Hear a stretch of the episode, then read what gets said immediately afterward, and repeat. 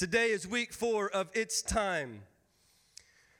Before we get to new content, let's do a mile high catch up to get us all on the same playing field. Week one, we said it's time for you to get the move on it. Honk, honk, beep, beep. Don't let things of 2022 and the previous years tie you down for what God's called you to live your life at. In 2023, you need to have a change in your perspective of who God is. We just sang about that. In week two, we talked about how as a believer you can have joy. Joy is not a feeling, it's not an emotion. Joy is a choice. No matter what, I can't allow my circumstances to dictate my emotions. Joy is not a temporary emotion, but it is a choice of life. Jesus said there was joy set before him going through the cross, and because he had joy set before him, he knew the pain that he endured had greater purpose. In week three, last week, we showed you that you have to give it all to Jesus. We talked about the first thing you need to give to Jesus is your schedule. Put your God time in as first, and you schedule everything else around your God time. Second thing was re regulate what you enter or you allow to enter your body spirit, soul, and mind. Filter what goes in and what comes out. Number three, get your finances to biblical standards. Number four, become intentional about what God has called you to do. There's been, in my opinion, a lot of great content over the last three weeks. Go to our website, check it out. I promise you it will change your life. You ready to get into new content? Week four, it's time. We've titled today's uh, message, Trust the Word. If we're going to have the best version of ourselves in 2023, the Word of God must take a priority. In 2 Timothy, in your outline, as Adrian reads, follow along. Oh, man. All scripture is God breathed and is useful for teaching, rebuking, correcting, and training in righteousness, so that the servant of God may be thoroughly equipped for every good work. I want to lay some groundwork for you. And here's what I know if you don't believe the Bible is true, then what the Bible has to offer you, you won't do anything with. Matthew 24 says, Heaven and earth shall pass away, but my words shall not pass away. You hear all the time, especially with the hostility that's going on in America and around the world that the Bible is full of discrepancies. The Bible's not accurate. The Bible's not for me today. The Bible was written so long ago, it doesn't apply to me. But here's what I know if you're going to stand on the Word, you better know what you're standing on. You better know what you're standing on can be trusted. Mm-hmm. If you were to put a chair up here and the chair looked like the screws were not in it, would you sit on that chair? No. Why not? because something is telling you the chair cannot hold you. I'm going to be very real for you with a minute, be very real for a minute with you. We look at the Bible, and when we're in our room by ourselves, we begin to doubt different things of the Bible. Don't tell me it doesn't happen because I'm the same way. You're like, did that really? Did, how is this? You begin to question things, just like the chair. If you question the integrity of the chair, the chair cannot function the way the chair was made. If you question the integrity of the Bible, the Bible will not work for you the way it's supposed to. So today, I want to spend the first half of our message showing you the truth of the Bible. It's what we call apologetics. Say apologetics it's kind of a fun word to say. That's a, a, a what you learn in Bible school. And I, I, actually took the first 10 minutes of this message from a guy named Rick Warren. He's a lot smarter than I am. I just took his material. So if you if you think it's good, you can thank Rick Warren. But I put my flavor on there, so I can't. We can't. So we're going to answer some questions about the Bible, and then you'll find out why at the end. Seven reasons why the Bible why the Bible can be trusted. Write down number one some of these words are kind of hard, so you'll need to look how to spell them up on the word on the on the screens. Uh, it is historically accurate. Psalms 33 says, "For the word of the Lord is right and true." How do you know something is historically true? Historians have a process to validate if something is accurate or not. It goes through a three step process. We're going to fly through these. Number one, there has to be eyewitness accounts. Write down letter A, eyewitness accounts. And as you know, we have a lot of eyewitness accounts of Jesus reappearing. We have in the Bible all sorts of eyewitness accounts. Number two, it is recorded and copied, or letter B, with extreme care. The word copied there is the most important part of this. The Jewish scribes were the ones who would have transcribed the Old Testament, uh, the Pentateuch, the first five books of the Bible. They used a process that was not common for most transcribing uh, entities. Most would go word by word. The Jewish translators would transcribe the Bible letter by letter. They were the only ones who would do that. And what they would do is they would take 60 lines of the Bible we know it as chapter 1 verse 1 they didn't have all those in there. They would take 60 lines and they would transcribe the bible line by line word by word letter by letter. And then there wouldn't just be one person doing this. They would have 15 people doing it individually and then, after those 15 people got all 60 lines transcribed, they would have three other people come and look at every single page and they would point out different words. And then, at the word, they would randomly pick and they would count five letters to the left and five letters to the right. And if one letter was off, the whole page got thrown in the trash and they would start over. That's how accurate your Bible is. Number three, or letter C, there has to be archaeological confirmations. You're going to look at how to spell that one on the screen because I couldn't figure it out either. there, there is a great YouTube video, actually, a bunch of them, that my dad actually showed a long, long time ago, where we found it or where we saw it and two guys went and tried to find the, the Mount Sinai and, and the way the Israelites came out of Egypt and crossed the Red Sea where Moses was in Ten Commandments, and they have found every bit of it. They go out to the sea and show where they crossed the sea. They go up and up on the mountain where the Bible says that wind came and fire came and the, and the top of the mountain was scorched. To this day, the top of the mountain, still scorched. They have biblical proof, biblical evidence of archaeological findings that the Bible is what it says it is. So, seven reasons why you can trust the Bible. Number one, it's historically accurate. Number two, it is scientifically accurate. Truth stays the same and science changes. Let me prove that. Go back and read your third grade science book.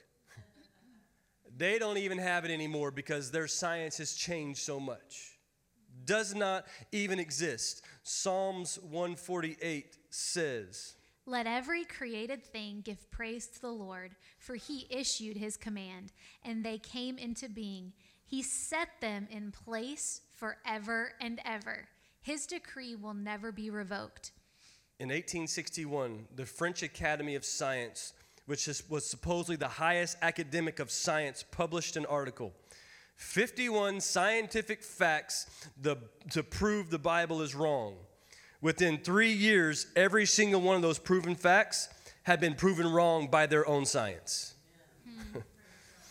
um, science kept changing, but God's word remained true. The Bible is not a scientific book. But I want you to try.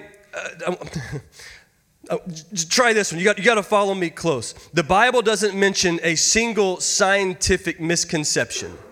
That alone is amazing. Here's why. You, you got to follow me close. The writers of the Old Testament would have been taught things in school about science that would have not been accurate today. It was just 500 years ago, which the older I get, the more I realize that wasn't that long ago. Uh, man, my head hurts right there I got hit with a guitar. I got a big old bump right there. Can you guys see it? I can feel it. It hurts. Um, it was just 500 years ago that scientists believed and taught that the world was flat. But we all know the song. In 1492, Columbus sailed the ocean and found out that the world wasn't flat. There no such flatness was mentioned in the Bible. But the Bible does say in Isaiah, God sits enthroned above the circle of the earth. the word circle there is translated as globe. What's a globe? Round. hmm. Hindu science taught that the earth was held up by an elephant. Have you guys seen those elephants? In, it gets even crazier than that. They taught it was held up with an elephant, and the elephant held a turtle, a sea turtle. The turtle held a snake, and the snake was the what, uh, what allowed it to go back and forth and move around because that's what a snake can do. That's what their science taught them. Moses, an Egyptian, was raised in the highest academia that you could be in. In Egypt, they taught that the earth was held up by five pillars. But yet, Moses never alludes to the five pillars anywhere. No science, no biblical writer, author even mentions anything of the sort. And if you go back and look at the book of Job, Job is the oldest book of the Bible that we have. This is what the book of Job says. God stretches the northern sky over empty space and hangs the earth on nothing. The writers of the Bible would have been taught not that. So, how did they know that? Only God. I got one more for you. This one was, this one was kind of fun. Uh, the, they, they believed that the writing of the Bible that they could actually count all the stars. And in 150 BC, they counted all the stars, and this is what they counted 1,022. They got them all. They came up with 1,022. 300 years later, a guy named Ptolemy comes on the scene who's very respected astronomer, and he says, I counted them all, and you guys are completely wrong. There's actually 1,026. you guys were off by four. And his studies are still what they are using today. That's how beyond brilliant this guy was. But I don't know. What's Jeremiah say? The stars of the sky cannot be counted. if they would have just read the Bible, they would have been a lot more smarter than their science. hmm. The Bible is extremely accurate when you consider not what we know today, but realize what they would have been taught then, and nothing of that nature gets in the Bible. Something to think about. Why is that so important to understand? Psalms 1 or Psalms 12. The words of the Lord are flawless. Number three. Seven reasons why the Bible can be trusted. Number three, it is prophetically accurate. There are more than a thousand prophecies in Scripture. There are over 300 for Jesus alone. The, the, God, my forehead. Um, the, the last prophecy of Jesus was given 400 years before Jesus was even alive. So, a lot of us, or a lot of people think prophecies are general and vague, and that's true. And that's how you begin to question if the prophecy is true about someone is if all they're speaking is very vague. Thing. Oh, he's going to be a good person. Oh, he's going to he's going to come to the earth. Okay, oh, really? No.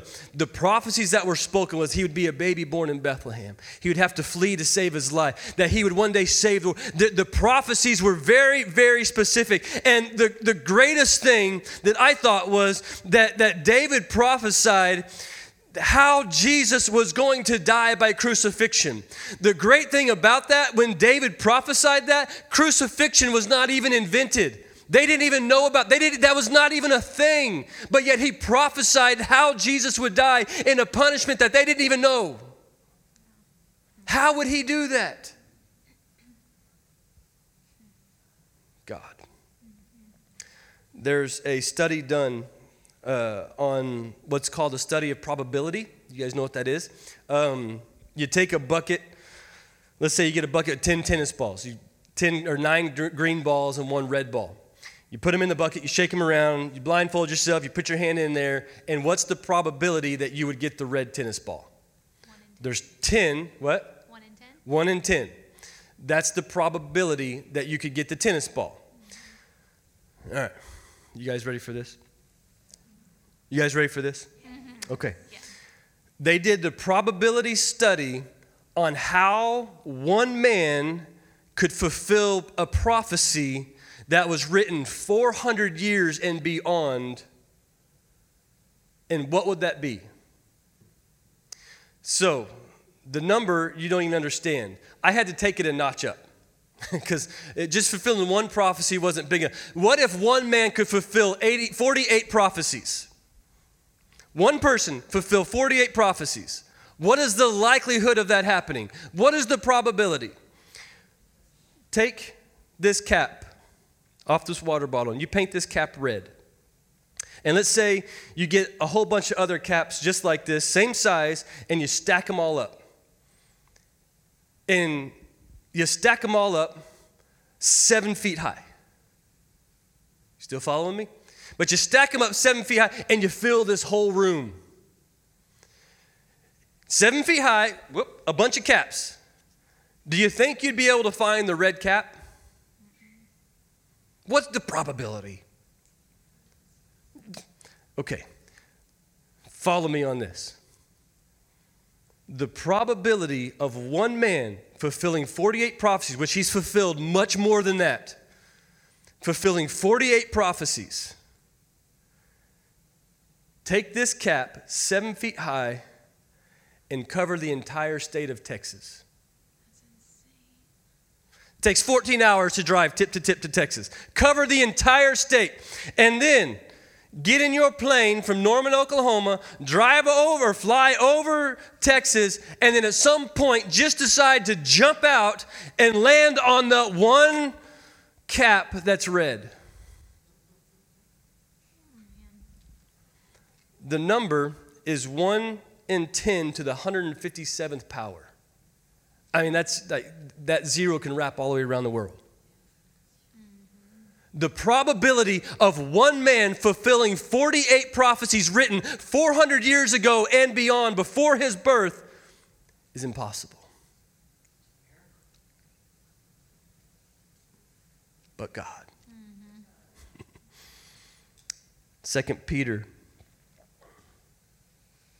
For no prophecy ever came by the will of man, but men spake from God, being moved by the Holy Spirit. So there's prof- prophetical accuracy that you can trust your Bible. Number four, I'm going to fly through the rest of these. It is thematically unified.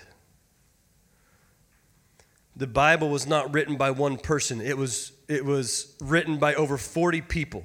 They wrote it over a period of 1,600 years. They lived in 12 nations and three continents. They could not collaborate. But how in the world could all 40 writers write about the same theme without a contradiction? Luke 24.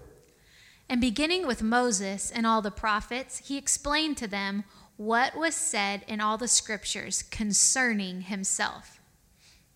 Meaning only God. Can your Bible be trusted? Yeah. Number five, uh, it is trusted by Jesus. Matthew 5 18. For truly I tell you, until heaven and earth disappear, not the smallest letter, not the least stroke of a pen, will by any means disappear from the law until everything is accomplished. Let me say it this way He used the Bible to support what he did. How would a man use the Bible to support what he did if it was not accurate? Number six, it has survived all attacks. I love playing the flip side of things. If it survived the attacks, why would it need to be attacked to begin with? You don't attack things that don't have relevancy. If I looked at you all and said, Adrian's a dirty, rotten dog, you all would just laugh at me and move on. Because there's no truth in it, you don't give credibility to it. So, why would you attack something unless you know there's credibility there? There is a constant attack on Christianity because the enemy is trying to keep people far from it because the devil knows the validity and the power of the Word of God. So he has to create confusion so that you will attack and that the world will attack with what's going on in America right now to get people confused that the Bible is not what the Bible says, therefore making Jesus not who he said he was. 1 Peter 1 says, All people are like grass, and all their glory is like the flowers of the field. The grass withers and the flowers fall. Verse 25. But the word of the Lord endures forever. You can attack it all you want. You won't overpower the word. I promise you that. Number seven, it has transforming power. the Bible will change your life. I want to ask you a question and be honest. Those of you who have been here six months and over, how many would say your spiritual life is better now than it was a year ago? Yeah, yep, yep, yep, yep, yep. Did I do that? No. The Word of God transforms you. I can do nothing. The Word of God is transforming power. John 8. If you hold to my teaching, you are really my disciples. Mm-hmm. Then you will know the truth, and the truth will set you free. John is saying you will be transformed by the word of God whenever you hold on to what's true. I flew through all those time, but also because I wanted you to understand that the word of God can be trusted. The Bible says that it is sharper than a two edged sword, and I promise you, you have the right to everything that the Bible gives you access to. If the Bible is true, then you have right to access everything it promises you can have. You see where I'm going with this? It is important for you to understand that you can trust the word no matter what you think, no matter what you imagine, no matter what your circumstance is, because the truth of the word is powerful, it is alive, active, and your opinion is irrelevant. All right. I want to show you in one simple phrase how to unlock the power found in the trusted Word of God. Every one of you on your phone more than likely have a passcode. I don't know how to make goes off my face, whatever. You have a passcode. And if you know that passcode, you will have access to everything that your phone has access to. But if you don't know the passcode, do you still have access to it? Why not? You don't know how to get into where all the information, the world's at your fingertips. You can watch movies, you can play games, you can do research, you can do homework, you can do anything you want to do. But if you don't have the passcode to get in, all that it can do is of no value to you. If you don't know the code, what is available to you is not beneficial. Oh. In the kingdom of God, there's much to be accessed. But if you don't know the passcode, you don't get the benefits of knowing what you have access to. I want you to listen to me closely when I say this. The effectiveness of the Word of God in your life is up to you. I'm going to say it again. The effectiveness of the Word of God in your life is up to you. That right there is worth coming here. Okay. Let me show you this. First Thessalonians. Read that, Adrian. And we also thank God continually because when you received the word of God, which you heard from us, you accepted it not as a human word, but as it actually is the word of God, which is indeed at work in you who believe. Say the last part in bold, which is indeed at work in you who believe. Big, powerful phrase. The Word of God, which is indeed at work in you who believe.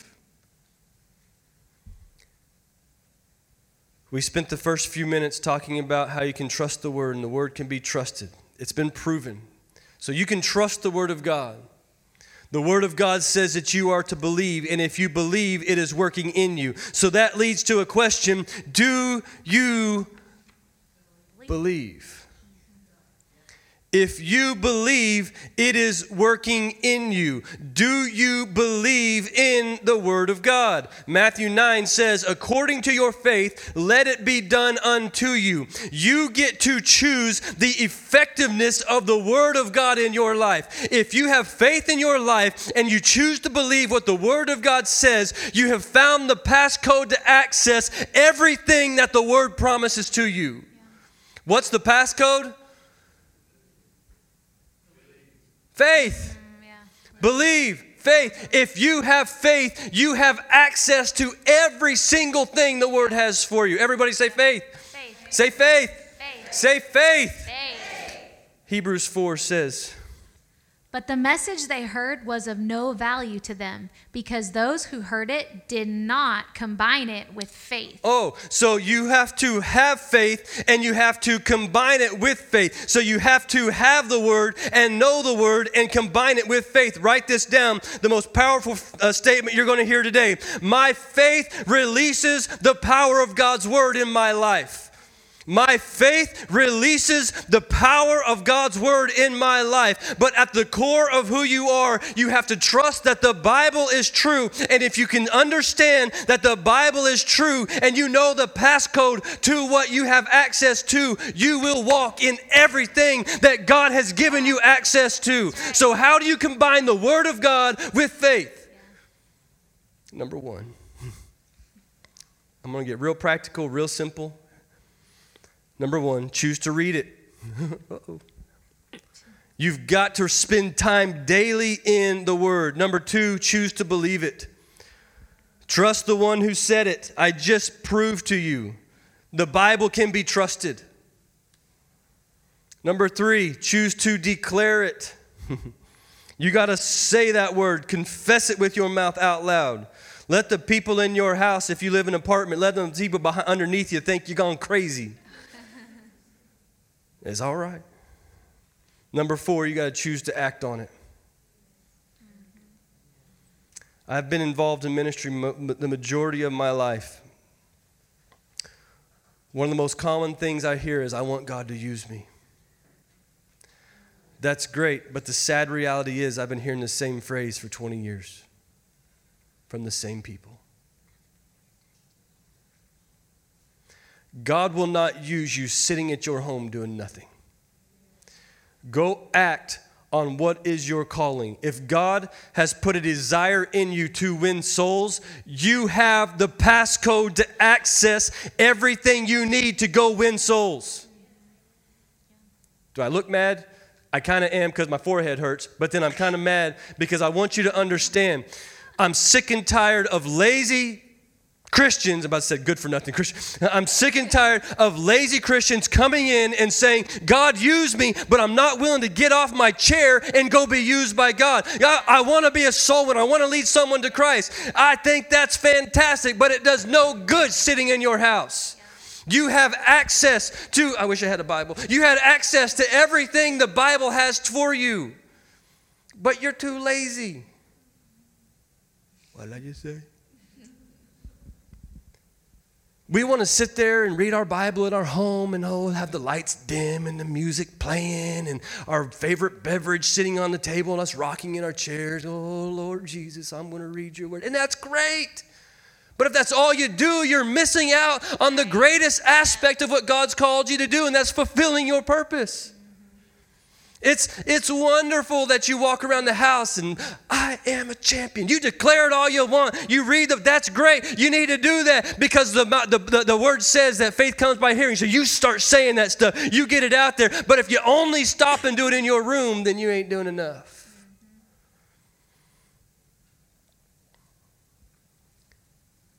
I'm telling you. I'm, I'm gonna put like a semi truck, you know, like that's what I'm saying right now. God has spoken through his trusted word that if you combine his word with faith, you will have the power and the access to do everything that he has called you to do. To walk in everything he has called you to walk in, to have everything that he has called you to have. You combine your word with faith and you do what it says, James 1:22. Do not merely listen to the word and so deceive yourselves. Do what it says. If you're going to have the best version of yourself in 23, know that the Bible is accurate. The Bible can be believed. The Bible is truth. But you've got to get the Word and you've got to combine it with your faith. And when you are able to combine the Word with your faith, you have to understand that we are a spirit filled church leading people to become fully devoted disciples of Jesus. And in order to be able to do that, I've got to combine the Word of God with my faith, and I can't do it sitting at home. So, if you want to have the best version of yourself, you've got to trust what the word says.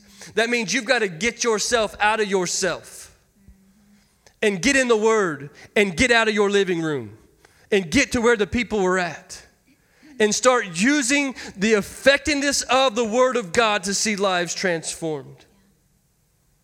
It's time that in 2023, you have the best version of yourself. In order for you to do that, you have to trust the word is true.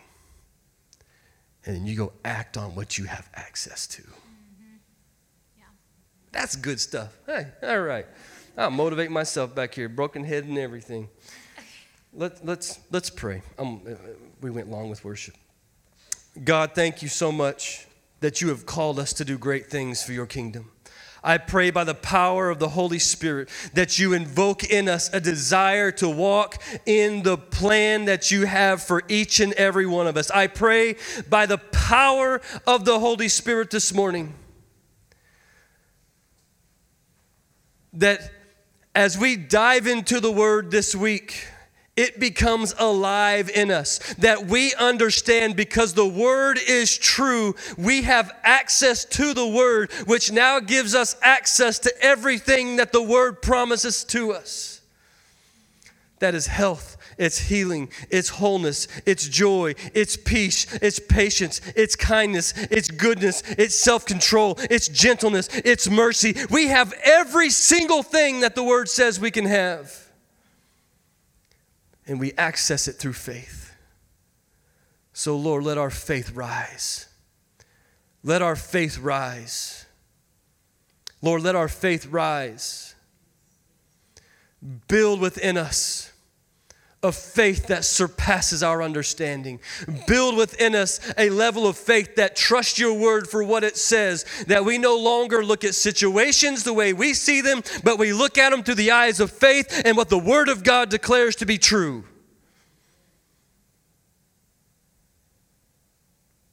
In Jesus' name we pray. Thank you for tuning in today. For more content like this, visit our website www.pathwaychurchok.com to see the variety of ways you can download this content and so much more. It's our pleasure that you would tune in, and we believe that if you take the content you just heard, write down the parts that spoke to you, and work on a plan to apply it, you will not be the same person a year from now. We hope today you can take this content, apply it, share it, let it change you and you can become all God has called you to become. Thank you again for tuning in. We'll be together again soon. Until then, keep growing.